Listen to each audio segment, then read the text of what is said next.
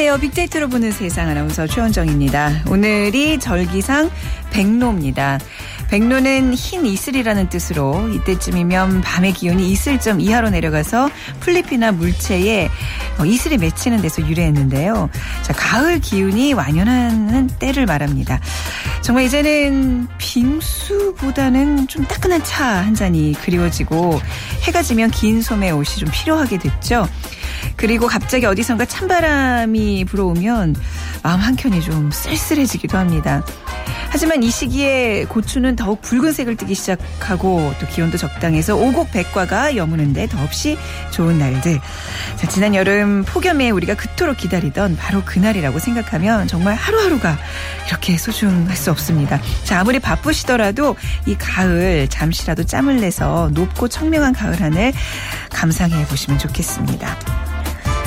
자, 오늘 빅데이터로 보는 세상 화요일 코너 돈이 보이는 빅데이터 마련돼 있습니다. 어, 우리 방송 듣는 분들 여성 청취자분들이 참 많더라고요. 또 창업 꿈꾸는 분들도 계실 텐데요. 여성 사업자 현황과 여성 창업의 성공 비법 소개해 드리도록 하겠습니다. 자, 먼저 오늘 빅퀴즈 문제 드리면요. 착한 소비라고 들어보셨죠? 이제는 소비자들이 단순히 그 기업이 만드는 제품만을 보고 사는 게 아니라 기업 자체의 이미지와 사회적 공헌 활동까지도 평가하기 시작한 건데요. 뭐 커피, 의류, 스포츠 용품을 생산하는 다국적 기업들이 동남아시아나 아프리카와 같은 제3국의 싼 노동력을 착취하다시피 하는 행태에서 그 행태를 반대해서 일어나게 됐습니다. 이런 노력들이 성과를 보여 관련 회사들이 점차 더 많은 돈을 주고 사, 원료를 사오거나 또 해당 지역에 공헌 활동을 하기 시작했는데요. 이런 착한 소비를 하는 소비자들을 일컫는 말 1번 소셜 슈머 뭐 사회적 소비자죠. 2번 단골 손님, 3번 큰손, 4번 블랙 컨슈머. 1번 소셜 슈머, 2번 단골 손님, 3번 큰 손, 4번 블랙 컨슈머 중에 정답 고르셔서 이곳으로 보내주시기 바랍니다. 지역번호 없이 문자 샵 9730입니다. 짧은 글은 50원, 긴 글은 100원의 정보 이용료가 부과됩니다. 저희가 정답자들을 위한 푸짐한 상품 마련해 놓고 있겠습니다.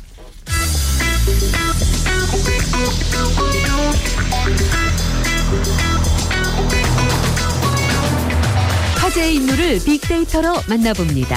핫 이슈 빅피플 위키프레스 정영진 편집장이 분석해드립니다. 네, 위키프레스의 정영진 편집장 나오셨습니다. 안녕하세요. 네, 안녕하세요. 정영진입니다. 네. 이 시간이요. 네. 굉장히 많은 속보들이 뜨는 시간이기도 해요. 그렇습니다. 그렇죠. 이제 아침에 뭐 발생들도 많고 네. 뭐 정부의 시책들도 많이 발표되는 시간. 자, 그래서 또 오늘도 어김없이 속보로 시작을 해볼까요? 네. 어, 남북 이산 가족이 드디어 이제 에, 다음 달 20일에 만나기로 이렇게 지금 합의가 됐습니다. 네. 어, 적십자 실무 접촉에서요. 남과 북이 각각 100명씩 이산가족 100명씩 해서 200명을 서로 만나게 하는 이런 그 이산가족 상봉 행사를 가지기로 했거든요. 네. 어제부터 실무 접촉이 계속 있었고 어제 이 시간쯤에 이제 시작해서 만 24시간 어, 예, 합의를 했는데 네. 굉장히 그 지리한 어, 협상 끝에 어, 다음 달 20일에서 26일까지 이렇게 상봉 행사를 하기로 어, 합의가 된 겁니다. 뭐 그 외에도 음. 어, 교류를 좀 더 활성화한다든지 이산 가족 서신을 교환한다든지 뭐 고향에 방문하는 등등에 대해서도 이제 얘기를 나눴는데 네. 이 부분은 좀 북측이 소극적인 태도를 보이면서 합의에 이르진 못했고요. 조만간 다시 적십자 본회담을 좀 열어서 이런 이산 가족 문제 근본적 해결 방안을 좀 논의하는 것으로 절충점을 찾았다고 합니다. 음. 네. 자, 또 그 밖에 오늘 네. 화제가 되고 있는 인물과 이슈도 알아보고 있습니다. 네. 어, 여러 키워드들이 지금 포털 사이트에서 오르내리고 있는데요. 네. 먼저 그 돌고래 호 선장. 네네. 아, 역시 뭐 어, 포털 사이트 3사에서 상위권을 지금 음, 계속 오르내리고 있습니다. 잠시 뒤에 다시 말씀을 좀 드리기로 하고요. 네. 어, 세종시 조리실 폭발이라는 키워드도 있는데 어, 세종시 부강면의 한 초등학교 조리실에서 이 국솥이 폭발을 하면서 어, 부상자가 생겼다는 겁니다. 국솥이요? 그렇습니다. 어, 네. 네네. 소치 좀 폭발을 했던 네. 모양인데요. 정확한 사고 원인 좀 더 시간이 지나봐야 될 것 같고요. 어, 프로농구 승부 조작이 지금 확인이 됐다 이런 이제 어, 기사도 좀 뜨면서 이 승부 조작에 사용된 음. 그 air ball이라는 키워드가 아, 지금 논란이 좀 되고 있는데 네. air ball이라는 건 이제 그 농구 림을 완전 벗어난 그런 네. 그러니까 슛을 던졌는데 완전히 벗어난 걸 의미하거든요. 네. 그러니까 프로농구에 있어서 유명 슈터들이 이렇게 에어볼 등을 통해서 아, 승부 조작에 가담했던 이런 음. 사실들이 드러난 겁니다. 내년 예산 387조 원 이런 키워드도 있는데요. 음, 내년 예산이 말 그대로 어, 400조 원에 달하는 387조 원의 어, 그 어마어마한 규모를 또 자랑한다고 합니다. 네. 점점 이렇게 그 내년 예, 어, 예산들이 이제 늘어가고 있는데 이 중에 또 뭐 복지라든지 꼭 필요한 부분에 그렇죠. 쓰이는 게 또 얼마인지에 대한 분석도 좀 많이 필요한 것 같고요. 그렇죠. 적재적소에 어떻게 쓰이냐가 가장 중요한 거죠. 네. 이 세실 사살 의사 복귀란 키워드도 있는데 네.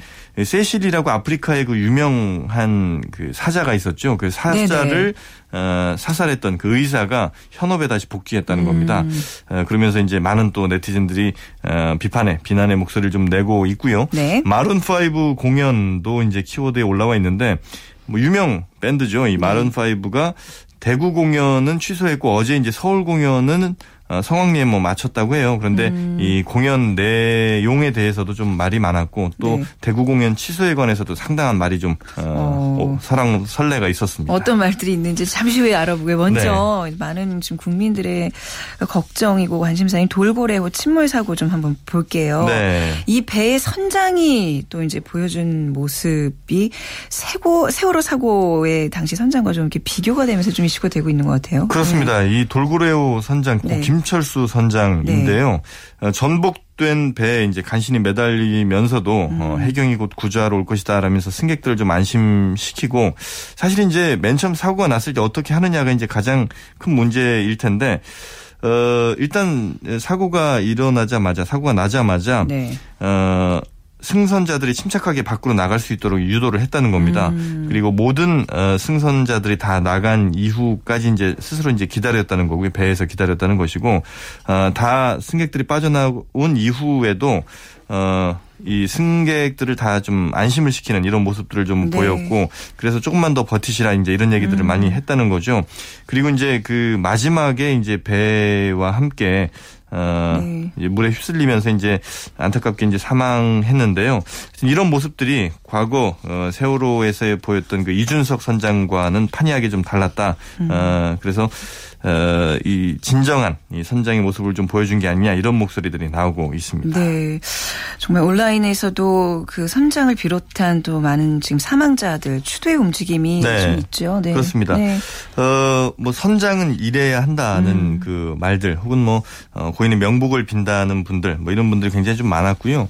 또 속히 실종자를 좀 찾을 수 있기를 바라는 이런 목소리도 있습니다. 또한 어, SNS 그 트위터 이용자는 세월호 참사 1년이 지났는데도 이 선장이 승객들을 구하려 했던 것 외에는 달라진 게 없는 것 같다. 그러게요. 네. 그렇게 큰 일을 당하고도 음.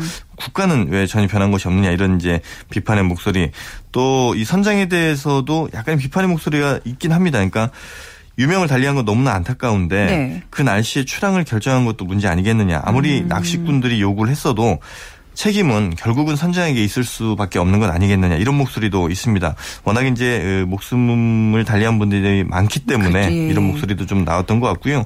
또 국민 스스로도 좀 바뀌어야 된다는 목소리도 있습니다. 그러니까 축축하다는 이유로 구명조끼를 안 입고 음. 네네. 또 날구준데도 고집 부려서 출항을 하는 거. 그렇죠. 그러니까 국가도 국민의 안전을 지켜야 되지만 스스로를 지키려는 노력이 기본이 좀 돼야 된다. 네. 이런 좀 다양한 목소리들이 나오고 있습니다. 음, 이번에도 그 세 명의 구조된 생존자가 다 이제 낚싯배에 의해서 이루어진 건데 해경이 이제 앞으로 좀 더 뭐 실종자에 대한 수색이 좀 더 박차를 가야 되겠네요. 네, 그렇죠? 그렇습니다. 한 명이라도 더 구할 수 있도록 좀 노력해야 그럼요, 되겠습니다. 네. 자, 그리고 앞서 말씀하신 마룬 5 저도 뭐 개인적으로 마룬 5뭐 좋아하는데 왜 대구 공연은 이게 뭐 한 시간 전에 한두 시간 전에 취소됐다고요? 네, 그러니까 이제 무슨 어, 사연이죠? 네. 엊그제가 이제 대구 공연이 있었는데요. 개최 어, 2시간 전에 이제 갑작스럽게 연기가 된 겁니다. 네. 어, 그것도 이제 SNS를 통해서 공개가 돼서 아? 이것도 또 문제가 좀 네. 되고 있는데 그러면서 이제 대구 공연이 오는 9월 10일 내일 모레죠. 내일 음. 모레로 미뤄진다 이렇게 이제 공지를 했다는 거죠. 그럼 이제 이게 왜 이렇게 연기가 됐느냐? 멤버 중에 한 명인 애덤이라는 멤버의 갑작스러운 뭐 부상 때문에 이렇게 네. 이제 연기가 됐다는 겁니다.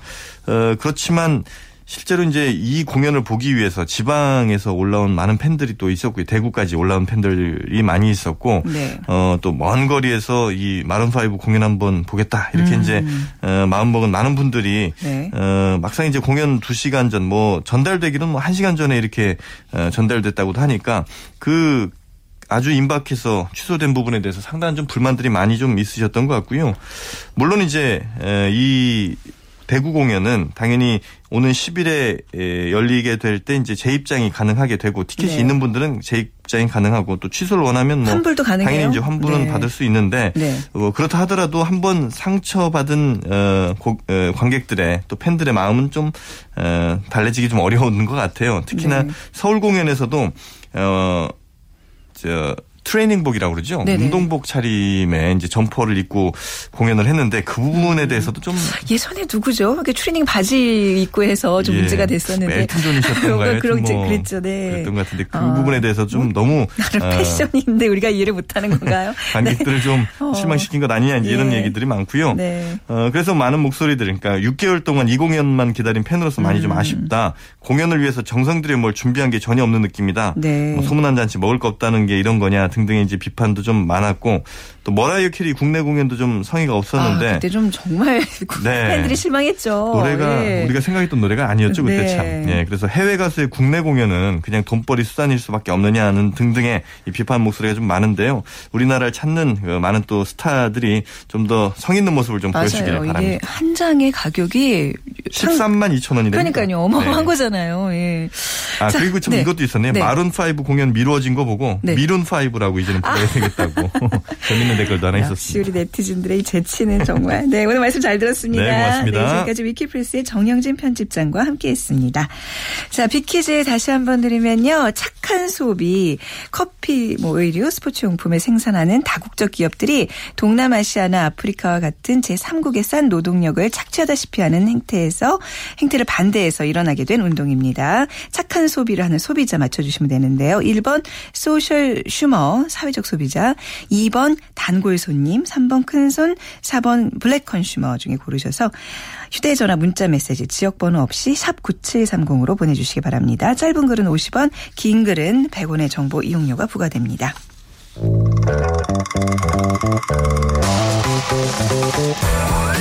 돈이 보이는 빅데이터. 창업피아 이홍구 대표와 함께합니다. 네, 창업 컨설턴트 창업피아의 이홍구 대표 나오셨습니다. 안녕하세요. 네, 안녕하세요. 네, 진짜 네. 불과 한 지난번까지는 찬 아이스 커피를 사가지고 오셨는데 따뜻한 아이 그 커피를 가지고 오신 건 이제 계절의 변화가 또 여기서 이렇게 느껴지네요. 네, 오늘 가을이라 선선하고 또, 네. 어, 날씨가 또 오늘 상쾌하더라고요. 그래서 그죠? 커피를 가져왔습니다. 감사합니다. 예. 자, 오늘 이런 뭔가 이렇게 여심을 좀 아는 듯한 우리 창업비의 이영구 대표와 함께 여성 사업자, 여성 창업자 얘기를 좀 해볼까 하는데요. 네. 그게 뭐 딱히 여성 창업자라고 얘기할 정도로 이렇게 뭐, 아, 그 수가 많나요? 네. 어, 일단 제가 빅데이터를 통해서 네. 오늘 아마 재미있는 어, 숫자들 아마 제가 말씀을 드릴 텐데요. 네. 어, 여성의 자업, 자영업자 수가 꾸, 꾸준히 예, 증가하고 있는 추세입니다. 어, 현재 여성 자영업자 수는 211만 명으로 네. 어, 전체 사업자 중에서 약 40%, 어. 그러니까 남성이 약 60%, 네. 여성이 한 40%를 차지하고 있습니다. 어, 그래서 오늘은 그 여성 사업자들의 특징들하고 또 지역별로 어, 또 특징이 또 있거든요. 음. 네. 또 연령별로 특징이 있고 그래서 네. 어, 그런 것들을 오늘 좀 말씀드리겠습니다. 어, 좀 이렇게 여성 사업자들의 수가 늘어나는 추세인가요? 어떻습니까? 맞습니다. 네. 어, 그러니까 저희가 도표를 좀 보면 어, 2009년에 여성의 비중이 38%였던 것이 어, 소폭이지만 꾸준히 올라서 현재는 약 40% 차지하고요. 네. 거꾸로 어, 남성은 62%에서 어, 꾸준히 지금 감소가 되는 추세입니다.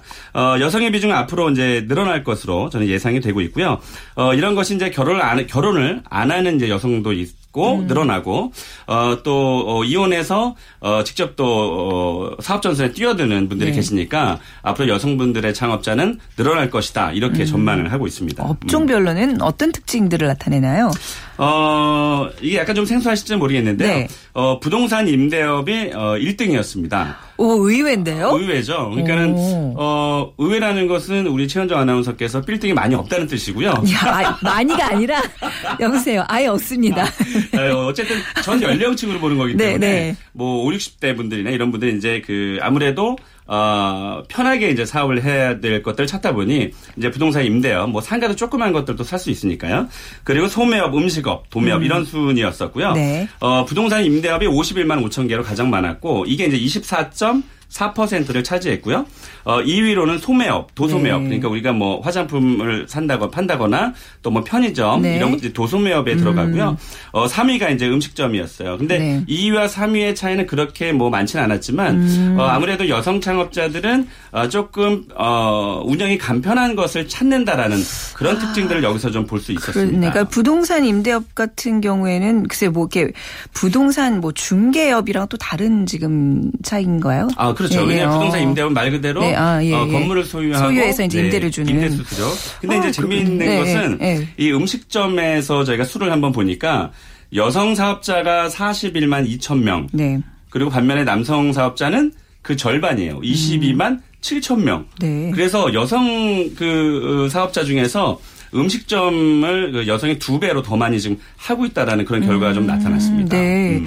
뭐 연령별로는 뭐 어떻게 좀 차이가 날까요? 네. 어, 여성 사업자는 어, 그 연령층이 다소 남자 사업자보다는 좀 높았습니다. 네. 어, 아무래도 이제 가정 생활을 어느 정도 좀 하다가 사업 전선에 뛰어드시는 분들이 많기 때문에 그러니까 좀 아이들 다 키워 놓고 네. 이제 시작을 하는 경우들이 많으니까 그죠? 제가 이제 요 숫자를 말씀드리면 더 아마 재미있을 겁니다. 네. 그래서 어 제가 이제 남성과 여성의 연령층을 한번 제가 한번 비교를 해봤어요. 그랬더니 어 20대부터 40대까지는 남성 사업자가 많고요. 네. 음, 약 한 3% 포인트 차이로 좀 많았고 이게 이제 50대가 되면서 급변합니다. 어, 역전을 하는군요. 네, 그렇습니다. 어, 그래서 예. 50대부터 이제 그 여성 사업자가 어, 약 한 50대는 한 6% 정도 포인트 더 많고요. 어, 60대는 한 3% 그리고 70대도 있었습니다. 한 2% 차이랍니다. 음. 네. 그래서 어, 20대부터 40대까지는 남성 사업자가 훨씬 더 많고 네. 40대가 넘, 50대가 넘어가면서 여성 사업자가 많다는 것은 음. 우리 남성들이 좀 정신을 많이 차리고 돈을 많이 벌어, 벌어줘야 된다. 네, 이런 시사점을 좀 볼 수 있겠습니다. 이게 이제 사회 경제 활동의 어떤 분포를 보여주는 건데 정말 네. 재밌는 결 흥미인데, 그러니까 네. 남자들이 한 50대쯤 정년퇴직, 그러니까 명예퇴직 이런 걸할 우울합니다. 때 네, 네. 여성분들이 이제 그 일선에 나서는 거잖아요. 아, 네. 그런 것이 이 이거는 빅데이를 통해서 나타나니까. 예. 아, 네 저도 이제 남자지만 돈을 많이 벌어야겠다. 그러니까 여성이 창업은 하고 음. 이제 실직한 남편이 일을 돕고 이런 어떤 구조도 분명히 있을 것 아, 같은데. 물론 그 이 안에는 어, 그런 의미가 아마 있을 수도 그쵸? 있습니다. 네네네. 네. 자, 지역별로도 좀 어떤 특징이 나타나요. 그렇습니다. 네. 어, 아무래도 이제 그 서울 경기권에 어, 우리나라 인구의 거의 절반 정도가 몰려 있으니까요. 네. 어, 50% 정도가 이렇게 서울, 경기, 인천 쪽에 수도권에서 사업을 하고 있었고요. 그 뒤로 이제 부산이 6.7, 경남이 6.4, 그리고 대구와 경북이 각각 4.8, 4.3 이런 음. 포인트였고요. 전북이 전라도 지역이 상대적으로 3.4%로 조금 낮았습니다. 네. 어, 그래서 보니까 서울, 경기, 경남, 제주, 전북은 꾸준히 지금 여성 사업자가 좀 늘고 있었습니다. 네. 그 여성들이 좀 할 만한 업종은 어떤 게 있을까요? 어, 역시나 좀 운영이 좀 간편한 거. 네네. 지금 뭐 포화 상태인데도 불구하고 커피 전문점을 여성분들이 가장 선호하는 아이템으로 찾는다는 여전히. 것은 네. 아무래도 이제 운영이 간편하고 또 아이들 키우기에 좀 좋잖아요. 그렇죠. 투잡으로도 네. 가능하고. 네. 음. 그래서 커피나 음료 제과 쪽이 좋고요. 어, 그리고 도소매업 쪽이 좋습니다. 네. 그 일단 운영이 간편하고 어, 판매 인력만 세팅하면 되니까 음. 큰 기술자가 필요 없다는 거죠. 그리고 또 한 가지는 어, 여성 창업자들 중에서 집에서 잘하시는 게 있어요. 제가 얼마 전에 만난 분은 식초 있잖아요. 네. 어, 네. 어, 식초에다가 이 다양한 채소를 넣어서 어 네. 무슨 그 식초를 거- 그러니까 건강에도 좋고 미용에도 좋다 그래서 일단 만들어 봤는데 옆집 아주머니들이 되게 좋아한 거야. 그리고 살을 살이 빠졌다는 거죠. 어, 뭐 일종의 뭐 피클 같은 봐요. 거 같죠. 예, 네, 그래서 예. 이런 것에 용기를 얻고 네. 어, 인터넷 온라인으로 판매를 하기 시작했는데 한 달에 무려 순수익이 천만 원 정도 와, 정도로 그래요? 대박이 났어요. 그래서 네. 본인이 좀 잘하는 것 중에서 좀 간편하게 할 수 있는 것들을 좀 찾아보는 것도 좋을 것 음, 같습니다. 그러니까 뭔가 이렇게 좀 창의력도 발휘하고 보람도 있고 뭐 예전에 우리가 네. 여성들의 어떤 뭐 집 집에, 집에서 하는 업으로 뭐, 뭐 인형에 눈 붙이고 뭐 이런 얘기 했는데 그런, 그런 거, 그런 차원이 아닌 거잖아요, 지금. 네. 제가 또 얼마 전에 만난 분은 김밥 네. 전문점을 하고 계시는데 이분은 굉장히 독특해요. 41살, 지금 이제 41살 되셨다고 네. 하더라고요. 네. 어, 한 5년 전에 김밥집을 홍대에 열었는데 어, 일단 점포를 덜컥 계약을 해놓고 나서 두달 동안 뭐를 할까를 계속 고민을 했대요. 음. 네. 어, 그러면서 벽돌을 하나씩 하나씩 붙이면서 어, 맥주를 마시면서 뭐를 할까 지인들하고 같이 모색을 했대요. 그러다 네네. 보니까 주변에 김밥이 굉장히 잘 되는 집이 있었대요. 그래서 이 사람이 어떻게 할까 하다가 어, 김밥 안에 재료를 좀 다르게 넣어야 되겠다. 그래서 네. 이 숯불 숯불 갈비를 굉장히 좋아하셨나 봐요, 이분이. 네네. 그래서 그거를 하나 넣었는데 그게 대박이 터진 거예요. 와. 그래서 어, 제가 상호는 말씀드릴 수는 없지만 네. 지금 8평에서 어, 무려 월 매출을 6천만 원 이상 올리고 음. 있는 네, 그런 분도 봤어요. 그래서 여성분들도 자기가 잘할 수 있는 것을 가지고 좀 나오면 네. 어, 충분히 대박을 칠 수도 당연하죠. 있으니까 용기를 좀 가지시기 바랍니다. 오히려 더 성공 확률이 높을 수도 있어요. 맞습니다. 그 세심하잖아요, 그렇죠. 여성분들은. 자, 네. 그러면 끝으로 성공 노하우를 좀 간단하게 정리 좀 해주시기 바랍니다. 네, 일단 뭐 네 가지 말씀드릴 텐데요. 네. 일단 첫 번째는 역시나 어, 큰 돈을 투자하지 말아라. 네. 큰돈 투자하다가는 집에서 어, 남편분들이 싫어하실 수도 있기 때문에 아유, 네. 네. 그래서 좀 소자본으로 창업하는 것이 좀 네. 바람직하고요. 시작은 어. 네. 두 번째는 어, 일단 중요한 것 같아요. 그 본인이 좋아하는 것보다는 맞습니다. 그거 사 드시고요. 네. 잘할 수 있는 거, 돈벌 아, 수 있는 네. 아이템을 선택하는 것이 중요하다. 그리고 세 번째는 어, 일단 아이들을 좀 키워야 되고 네. 어, 또 가정을 또 보살펴야 되니까 일단 운영이 간편한 곳을 찾는 것이 중요하겠고요. 마지막으로는 역시나 아군이 좀 필요합니다. 그러네. 그래서 남편? 신랑이 음, 네. 얼마든지 도와줄 수 있는 가볍게라도 아. 도와줄 수 있는 네. 그런 아이템을 선택하는 것이 중요하다고 저- 하겠습니다. 적어도 이렇게 셔터라도 내려줄 수 있는. 아 그런- 물론이죠. 네. 네, 그것도 중요합니다. 네, 오늘 여성 창업에 대해서 얘기 들어봤습니다. 감사합니다. 네, 고맙습니다. 네, 창업피아의 이용구 대표와 함께했습니다.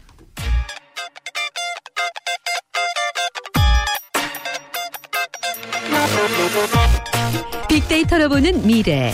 연세대학교 정보산업공학과 박희준 교수가 안내합니다.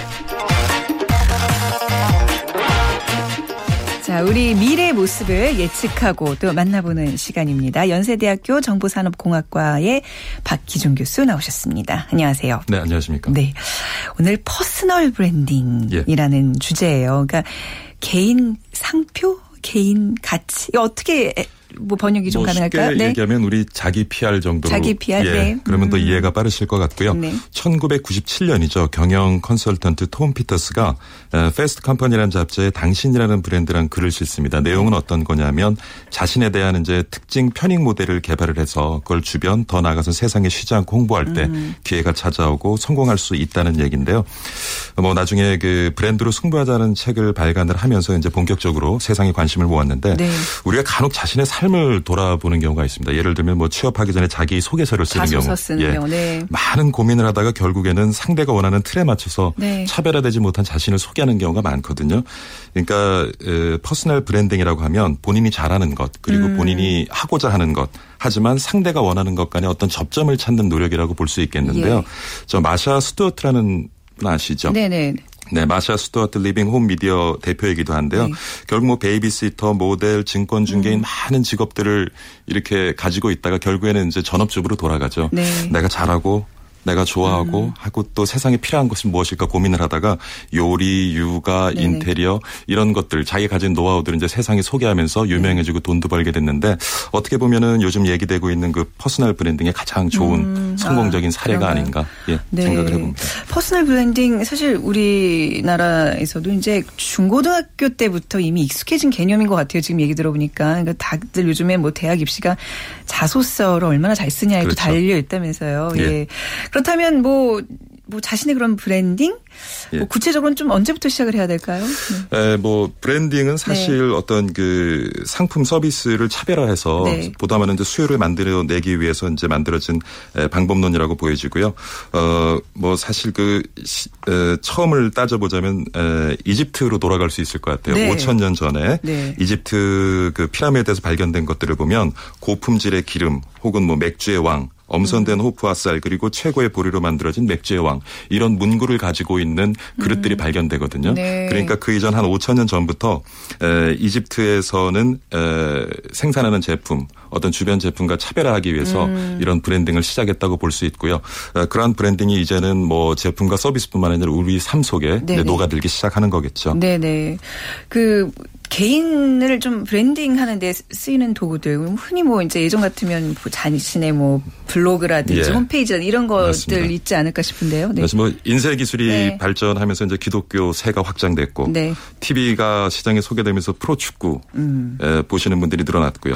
에, personal branding 사실 뭐 90년대 후반 2000년대 초에 개념이 나왔습니다만은 최근에 social media가 등장을 하고 많이 활용이 되어지면서 에, 본격적인 이제 급물살을 탔다고 보여지고요. 네. 그래서 지금 말씀하신 것처럼 그 그러한 social media를 이용하는 것이 어떻게 보면 가장 효율적인 네. 에, personal branding 방법이 되겠습니다만은 여러 가지 우리 social media가 있지 않습니까? 네. 그 중에 자신에게 가장 맞고 최적화된 그러한 social media를 찾아서 네. 접근하는 것이 에, 좋은 방법이 될 수가 있겠죠. 네. 근데 이런 게요, 교수님. 예. 그러니까 뭐, 뭐 SNS 이런 것도 이제 저도 해봤고 그러는데 이제 하다 보면 민망해져요. 그렇잖아요. 그렇죠. 나 스스로를 이렇게 브랜드해서 맞습니다. 사람들한테 알린다는 거 자칫 이렇게 좀 반감을 살 수도 있고 예. 나르시즘에 좀 빠질 수도 있고 그러니까 음. 좀 이게 뭔가 효과적이어야 될 텐데 예. 뭐 좋은 방법 없을까요? 뭐 조금 쑥스럽기는 하지만요. 네. 우리가 SNS를 시작할 때 프로필을 적잖아요. 네. 그걸 이력서 수준으로 자기가 잘하고 자기가 하고자 하는 걸 정확하게 기입을 음. 해서 어, 보다 많은 기회가 자- 다가오도록 해주는 것이 중요하고요. 그리고 또 중요한 것은 이미지와 동영상 그리고 어, 굉장히 내실 있는 글들을 음. 한 10대 1대 1의 비율로 어떤 게 10대 미, 때 네. 에, 이미지가 10, 아, 동영상이 이미지요? 1, 네. 그다음에 내실 있는 글이. 근데 네. 내실 있는 글이 중요한 것이요. 우리가 네. 보통 팔로워를 늘리기 위해서 굉장히 좀 에, 도발적인 내용이라든가 네. 에, 단지 이제 유쾌하고 웃기는 내용을 다루기가 쉬운데 에, 실제적으로 통계를 분석해 보면요. 팔로워가 100명 미만인 경우와 팔로워가 1000명 이상인 경우를 비교해 보면 네. 1000명 미만인 경우는 단순한 그리고 순간적인 그러한 어, 관심사들을 음. 다루는 경우가 많지만 꾸준하게 follower를 늘려가면서 1000명 이상을 네. 가지고 움직이는 분들을 보면 에, 그 글에 많은 그 맞아요. 경영 전문 용어가 등장을 한다고 해요. 컨텐츠가 있어요. 예. 그러니까 네. 결국에는 컨텐츠가 있어야 된다는 네. 얘기고 사실 근데 이 팔로워 수를 늘려가기 힘든 게 우리가 네. social media를 가지면서 세상은 좀 더 평등해진 것 같지만 재미있는 통계 하나 말씀드리면요. 네. 2011년에 미국 국세청 통계입니다.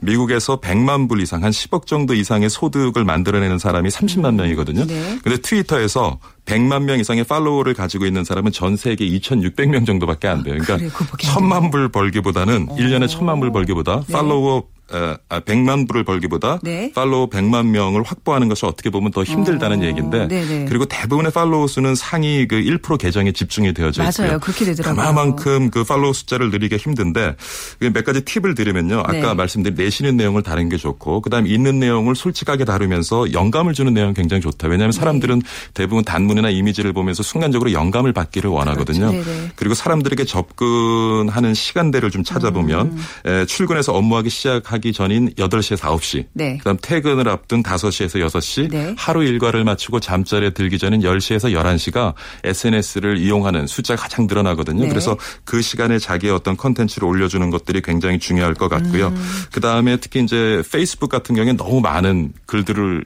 그리고 이미지들을 네. 올리면 식상하거든요. 네네. 그래서 블로그 같은 경우에는 매일 한 건 정도로 올려주는 게 좋지만 네. 에, 페이스북 같은 경우는 한 일주일에 두 번 정도 음. 올리는 것이 가장 효과적이라는 통계도 있습니다. 그렇군요. 제가 예전에 이 팔로워 늘리는 거에 굉장히 혈안이 돼서 집착하시는 분들 많아요. 글 올려놓고 예.